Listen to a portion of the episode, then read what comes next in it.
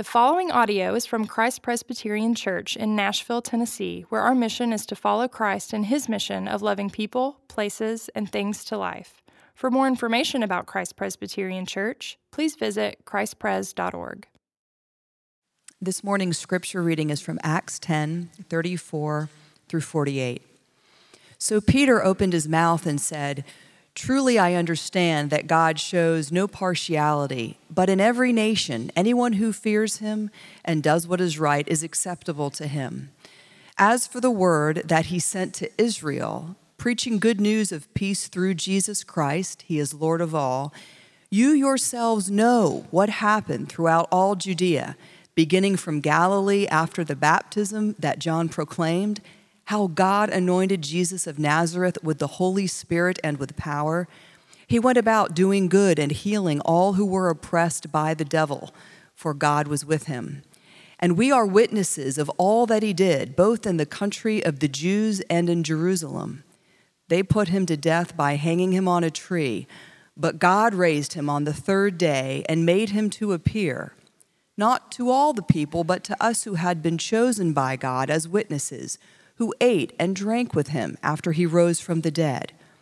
And he commanded us to preach to the people and to testify that he is the one appointed by God to be judge of the living and the dead. To him, all the prophets bear witness that everyone who believes in him receives forgiveness of sins through his name. While Peter was still saying these things, the Holy Spirit fell on all who heard the word. And the believers from among the circumcised who had come with Peter were amazed because the gift of the Holy Spirit was poured out even on the Gentiles, for they were hearing them speaking in tongues and extolling God. Then Peter declared, Can anyone withhold water for baptizing these people who have received the Holy Spirit just as we have? And he commanded them to be baptized in the name of Jesus Christ and then they asked him to remain for some days. This is the word of the Lord.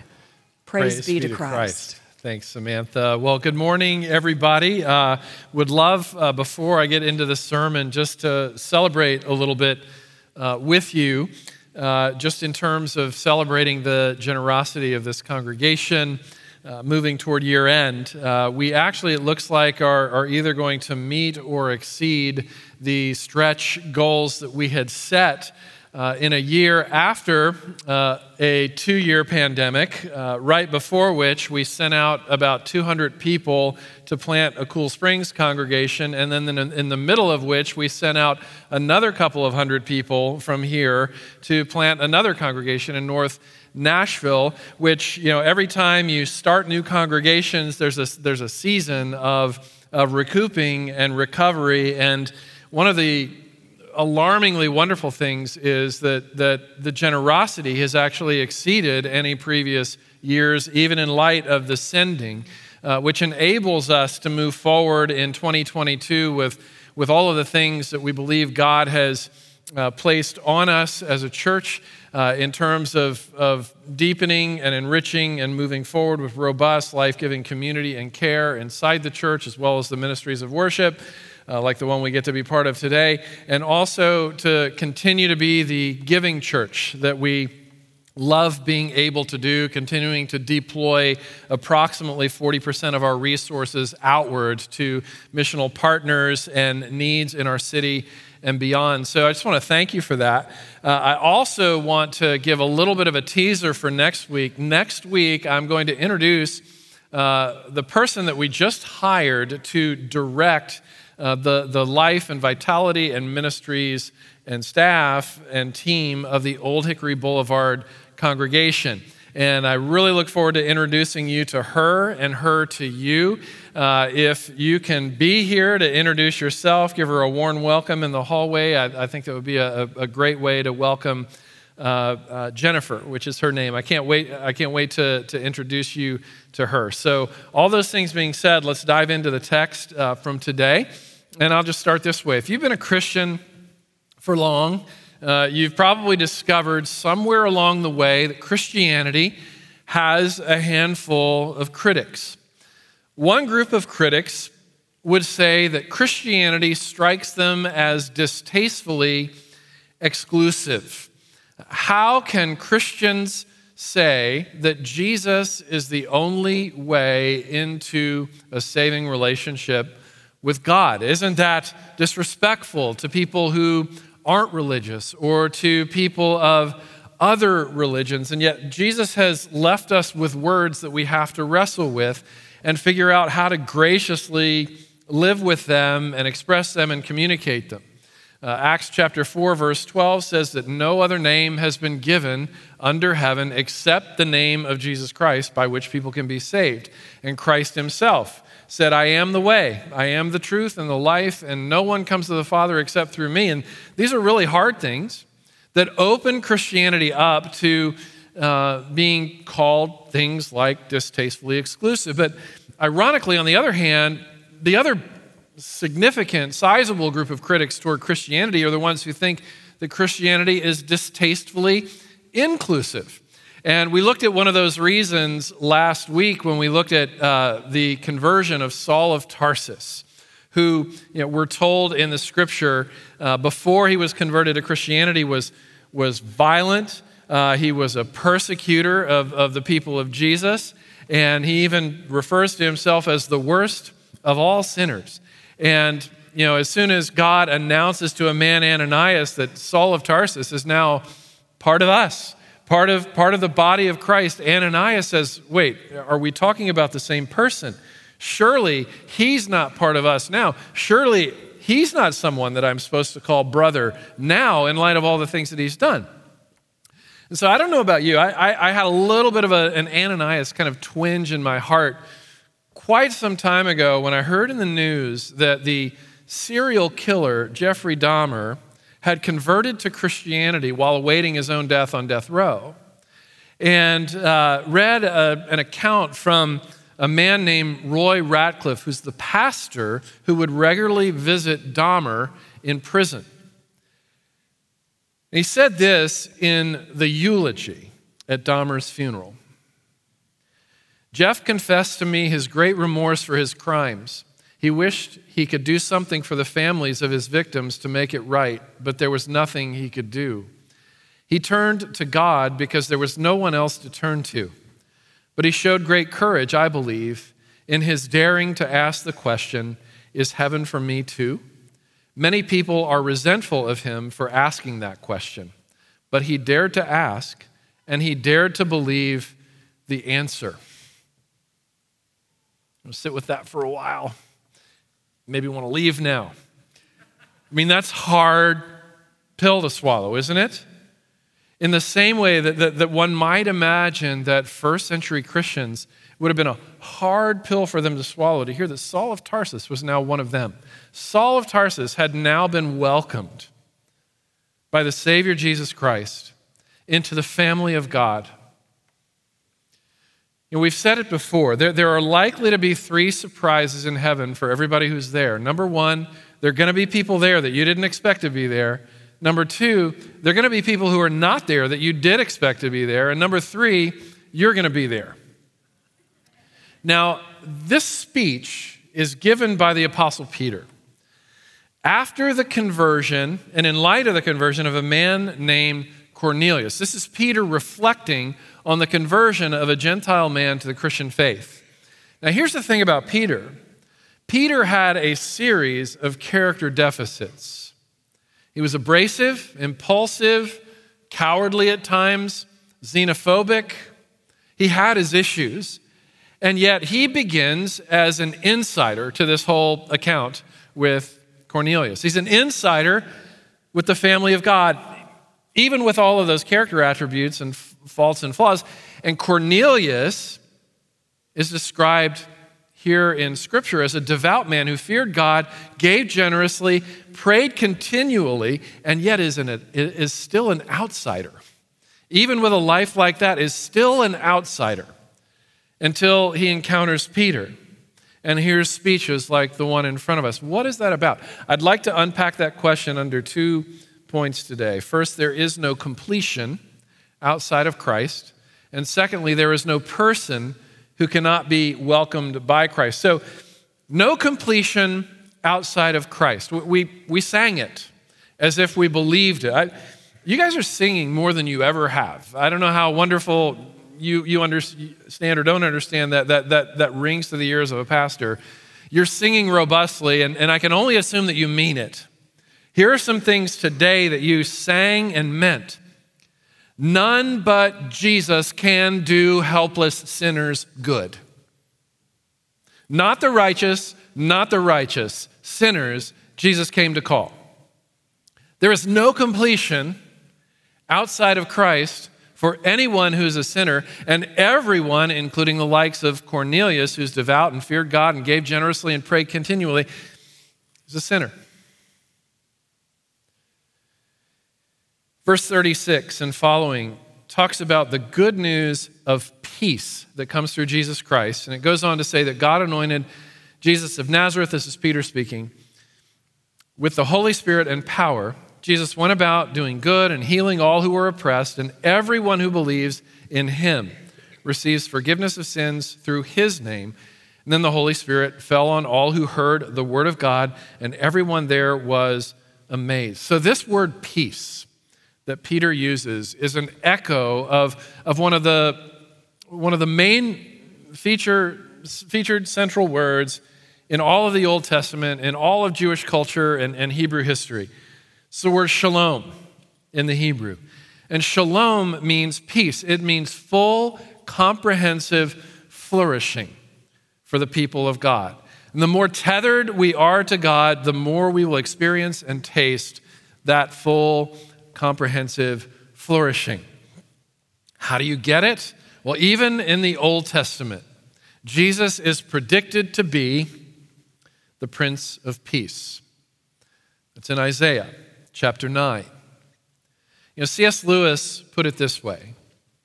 And C.S. Lewis spent many decades not connected or tethered to Christ before he became connected and tethered to Christ. And reflecting on all of that in his autobiography, he says this God cannot give us a happiness and peace apart from himself because it is not there. There is no such thing.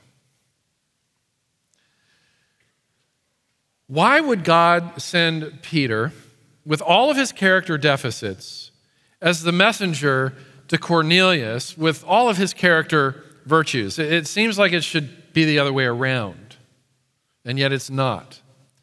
You know, Cornelius is a devout man who, according to the text, is clearly in the same camp as Bono and the band were when they sang these wonderful words in one of the best rock songs of all time. I still haven't found what I'm looking for. That's Cornelius. Yeah, that's Cornelius. He's missing the fullness that can be his from God. He's not the only person who's been spoken of like this and who's like him in the scripture. John chapter 3, there's a man named Nicodemus, also devout, also a man of great stature, a man of great wealth, a man of great power, but, but, but especially, like Cornelius, a devout man who feared God, gave generously, prayed often, centered his life around the temple, etc. And yet he comes to Jesus in the middle of the night, Jesus, this, this peasant prophet, for answers because he hasn't found them yet. He hasn't found his, his peace with God. Then there's another one who is known now as the rich young ruler. This is a rich young man who also, like Nicodemus, had centered his life around God and around the temple. Says he's kept the law of God since he was a child. And yet he's still pressed to ask Jesus the question, What do I still lack? It's like a hearkening in both of these instances back to the book of Ecclesiastes, where you've got this man who has everything. He's got sex, money, power, religion, he's got all of it.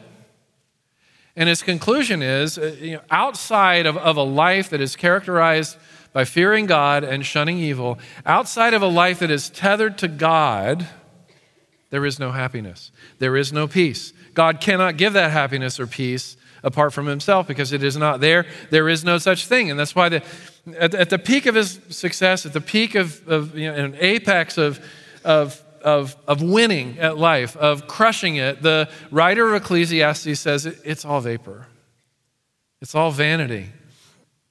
Know, I've been streaming a series recently. Um, you know, with the cold, I've gotten back on the rowing machine, and one of the things I do to um, divert my attention away from the pain that I'm afflicting on myself on the rowing machine is to, to watch a series on, on the TV. And the series that I'm watching right now, yesterday was an episode, maybe, maybe you'll be able to guess the series uh, when I describe this scene. There, there, there are two men. There's a, there's a rich young man, he's probably 32 to 35 years old standing in the backyard of one of his many mansions. And this particular mansion, uh, the back overlooks this, this idyllic um, you know, body of water and mountains and sky.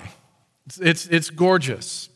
And uh, next to him is one of his consultants, and his consultant is going on and on about how do we make you more rich? How do we, how do we make your empire even bigger? And at a certain point in the conversation, the rich young man says to his consultant, I'm actually bored. I'm actually bored. There, there, there's a strange meaninglessness to all of this. I think what I want to try next is poverty. I want to try being poor for a while and see if it can bring the meaning and happiness that being rich has not been able to. It's very insightful. This inability to make ourselves happy. When we are confronted with that inability, it's like God putting a smelling salt beneath our soul to awaken our souls to what C.S. Lewis said happiness and peace cannot be found outside of God. And it's very possible in a room like this, especially in a community like the one we're surrounded by, it's very possible that there are all sorts of people in this service, as well as the earlier service, as well as those online, who are saying, well, you know, actually, I feel pretty good about life right now. I feel like the career and the family and the friends are, are humming it. I, I actually made more money during the pandemic than I did before the pandemic. Things are great right now. And so here's what I want to do respectfully is to, is to ask the question that Francis Schaeffer would often ask people who were building their lives on a happiness foundation that was not God. And the question is this How will the career, the friends, even the family resolve the day of your death? Are they going to show up for you? Are they going to fix that? Are they going to maintain your peace? See, all of these things that, that we anchor our lives on, that, that we think are going to be the source of our happiness, whether it's our you know, career, family, friends, material goods, you know, vacations, houses and many houses, like the guy in Ecclesiastes, those are like preservatives in a Twinkie. Okay? So, Twinkie, this is, this is the amazing thing about Twinkie preservatives. You can take a Twinkie, put it on the shelf, leave it there for 25 years, it'll taste the same as it would if you ate it today. But you leave it on that shelf for 100, 150 years? No way. Every preservative, even, has a shelf life. Nothing can preserve you beyond your death. Nothing. Nothing can keep you happy and at peace beyond your death. Nothing except for God. You're counting on preservatives to, to do what only an everlasting God has the ability to do. There is no completion outside of Christ. Then, secondly and lastly, there is no person who cannot be welcomed by Christ. So, so let's think about Cornelius and Peter again, okay? God puts these two strange bedfellows together. Cornelius might have some moral concern about this man, Peter, virtuous man that Cornelius is. And he might ask himself, or maybe he might even be so bold as to ask God, how can a man like Peter, with all of these distasteful personality qualities, be on the side of God? And on the other hand, Peter, because of the, the culture that he had been steeped in and the assumptions that he had been steeped in all of his life, that people who were ethnic, cultural, socio political outsiders to his community could not be included or welcomed into the family of God. And all of a sudden, here you have Cornelius, who's an uncircumcised, Gentile centurion, Roman soldier. Both of these men receive a vision from angels who are sent by the same God with the same message. I'm putting the two of you together and I'm making you into brothers. So, Cornelius, I want you to send for a man named Peter. And Peter, when you hear from a man named Cornelius, I want you to go and I want you to preach the gospel to him. Both of them submit. Cornelius sends for Peter, and then Peter concludes this. These are Peter's words I understand, as if to say, I understand now in a way I didn't before, that God shows no partiality. But in every nation, there are people who are acceptable to him. This is not God changing his mind. This is Peter being awakened to what's been true all along, all the way back to God's promises to Abraham in the very first book of the Bible, in the very, toward the very beginning of history. The, the, the, was that Abraham is going to be the father of all who have faith, and, and, and, and all those people are going to come from all nations around the world. Somewhere that reality had gotten lost in tribalism for Peter. So, the point here, one of the many points, is that grace casts a very wide net. God is a big tent kind of God. And, you know, Peter, of all people, had discovered that long before this experience, because when, when he was converted to Christ, around the time he was converted to Christ, he dealt with moral insecurity in, in ways that, that, that maybe Cornelius had moral security. You know, there's, this, there's this episode in Luke chapter 5 where, where Peter just observes Jesus teaching a crowd and, and he says, Okay, just, just hearing you teach, just seeing you do your thing, just watching you connect with people confirms to me that there's no way there could be a place in your heart for somebody like me. There's no way that there could be a welcome into your home and family for somebody like me. And so he says to Jesus, Go away, Lord, like as if to say, I get it. Go away. I'm a sinful man. I'm not worthy of you. And he was right. But at the same time, Jesus' message to Peter then is the same message that he's now preaching through Peter. It is always a mistake to think that moral deficiency and distasteful personality features will rule somebody out of God's kingdom. Otherwise, you just have to throw the whole Bible out. You have to throw the whole Bible out if you're going to rule out people with moral deficiencies or distasteful features or a regrettable past.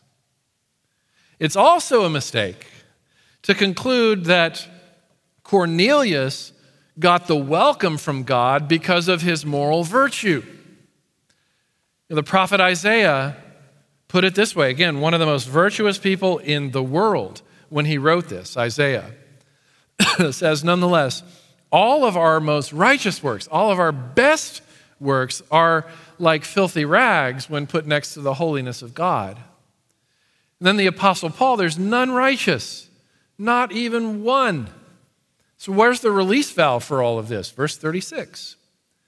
The good news of peace comes through Jesus Christ. So, I've already shared a little bit about the first meaning of the word peace, the, the Old Testament emphasis on shalom, comprehensive flourishing. The New Testament emphasis of peace, on the other hand, is that the war is now over, which presumes that there was a war. Not only between the impetuous sometimes offensive, almost always annoying Peter and God, there was also a war going on between Cornelius and God, even as Cornelius was in the act of giving generously and of praying continually. There was a war between Cornelius and God because it wasn't enough. Just like the very worst things about you, will never cast you so far away from God that he cannot and will not reach to you, the very best things about you are never good enough to get you to the other side. You imagine you've got two people standing on the edge of the Grand Canyon. One of them is a two year old, just recently learned to walk. And the other is a three time Olympic gold winner in the long jump, still in their prime. If either of them tries to leap across the Grand Canyon,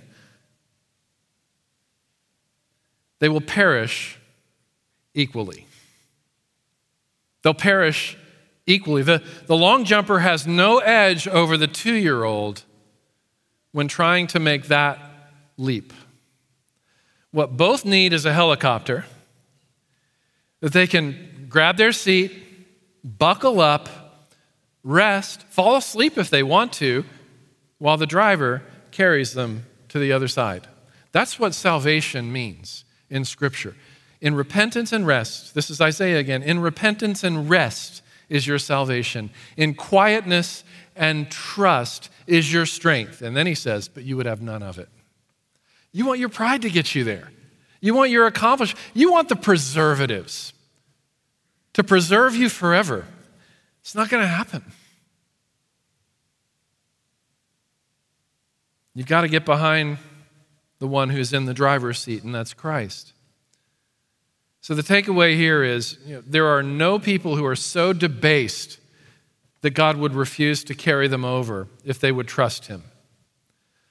And likewise, there are none who are so devout that they don't need to be carried to the other side. You know, so the two errors are to think yourself either so debased, God would never be willing to carry me. That's Peter. Go away from me, Lord. Or so devout that God's obligated to. That would be the temptation of somebody who's living life patterns like Cornelius. You know, the Pharisees, you know, their, their ego got to them with this sort of stuff. So there's a third error here.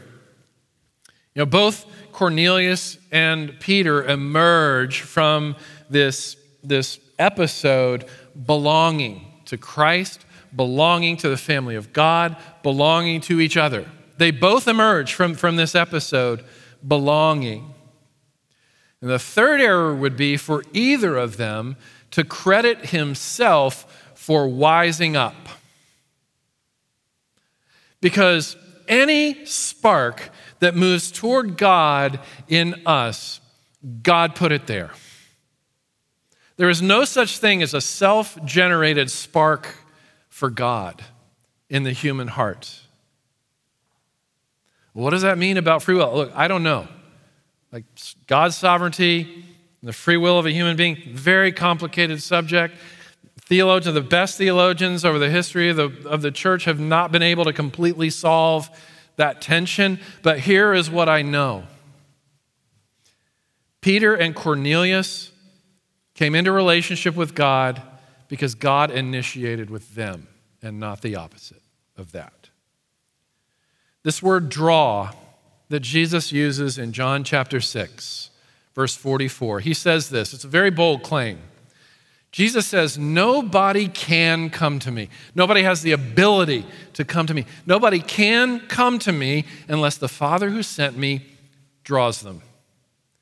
So I once heard a theologian named R.C. Sproul teaching on this very verse, and he asked the question Have you ever witnessed somebody getting water out of a well by looking down into the well and saying, Here, water, water, and then the water just brings itself up. This is the only way the water ever comes up and defies gravity is if you've got a force stronger than gravity pulling the water up. So, this word draw that Jesus uses, the only other place that, that it can be found in ancient literature is in reference to somebody drawing water out of a well. But it goes further than that. The 53rd Psalm and then uh, and then Romans 3 both represent David in the first case and Paul in the second case, saying these words There's no such thing as a person who seeks after God. There's no such thing. No one seeks God. For math people, that means it's an empty set. There's no such thing as a human being who, in a self generated way, seeks after God. God has to ignite something first. And, and, and Paul brings it home in Ephesians chapter 2. You were dead, he says.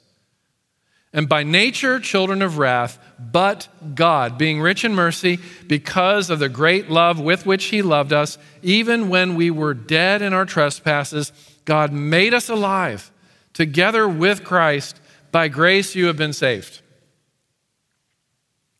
So, C.S. Lewis, in his autobiography, it's called Surprised by Joy, he has this section where, where he says, You know, sometimes we hear people talking about man's search for God.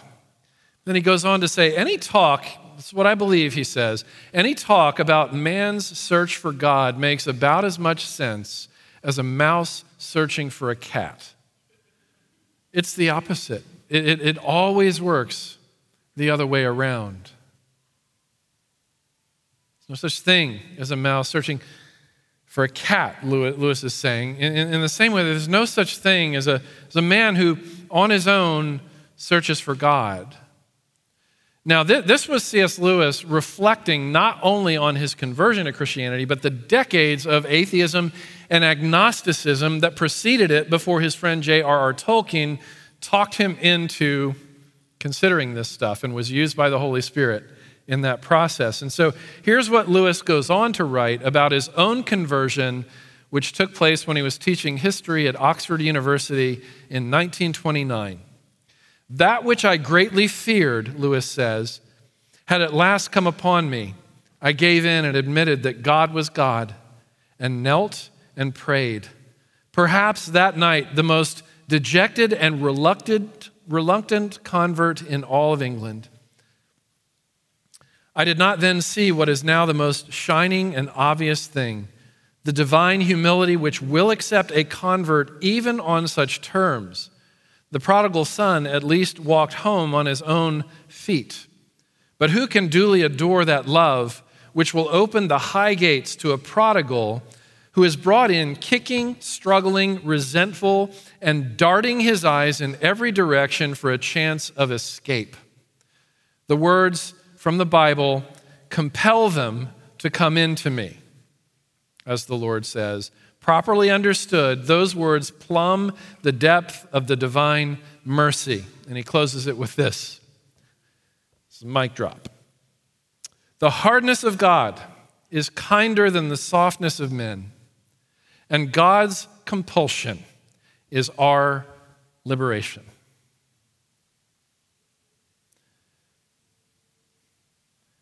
Does that offend us? Does that give us joy? Does it trouble us? Does it make us glad? We're all on our own journey. This is one of the smartest Christians who ever lived. And even Lewis saying, the cat didn't chase the mouse, I would still be in my former life of unbelief. What's the point here? The reason why Peter and later Cornelius sought God was that God had already been seeking them. And it's a fair question to ask like, what, what, what triggered Cornelius to do things like pray and give generously and, and desire God? It, it, the biblical answer seems to be that God was already seeking him. So if you're seeking God, it's because God has started seeking you first. If you miss him, if, you, if you've missed him, he missed you first. If you desire him, he desired you first. If you love him, as the beloved disciple John says, if you love him, it's only because he first loved you.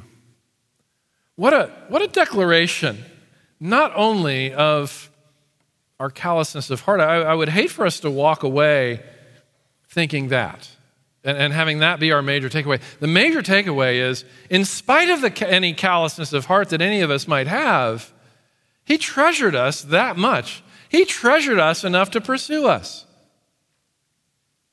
Like the prophet Hosea, he, he's even willing to chase after a prostitute and turn her into a queen because of a love that he just can't shake off. That, that's the disposition of God toward Cornelius, toward Peter, toward you, toward me. That is his disposition and posture. Two final details about the text. The rhetorical question is asked what can stop these people who've believed from being baptized?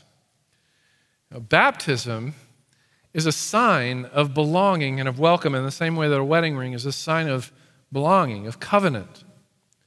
It also says, Peter does, when Christ came up from the dead, one of the things that I remember most, Peter said, is that he ate with us and he drank with us, which is a sign of peace. You're not at war with people that you eat and drink with, you are at peace. Your friends, your family, you make a home together. And so the table in front of us, it's a reminder that we are all in here as equally welcomed and at peace with God as Cornelius and Peter were. And why is that so? Because just as it was the case with Cornelius and Peter, it is with us as well, that Jesus lost both the welcome of God and peace with God on the cross so that we could have both, not as a preservative to get us through for a certain period of time, but unto everlasting life. Thanks be to God. You pray with me. Lord, as King David once prayed, one thing I have asked of the Lord, and that I will seek after, that I may dwell in the house of the Lord all the days of my life and gaze upon the beauty of the Lord and to inquire in his temple. Now, how could the same man who wrote the words, No one seeks after God, talk about how now there is one thing that he will seek after, and that's God? It's because, Lord, you first sought him.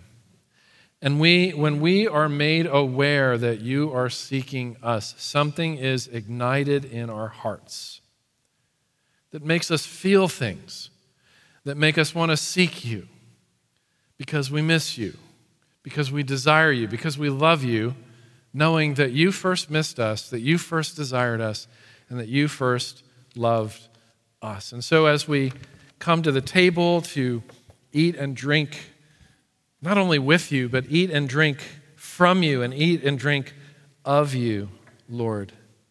Would you remind us once again that you came for the Cornelius in us when we're at our best, and for the Peter in us when we are sometimes at our worst. Because the terms of this table are not our behavior, not what we have to bring. The terms of this table are what you have brought, Lord. And that is everlasting life. You so gave. You so gave because you so loved. We thank you for this in Jesus' name. Amen.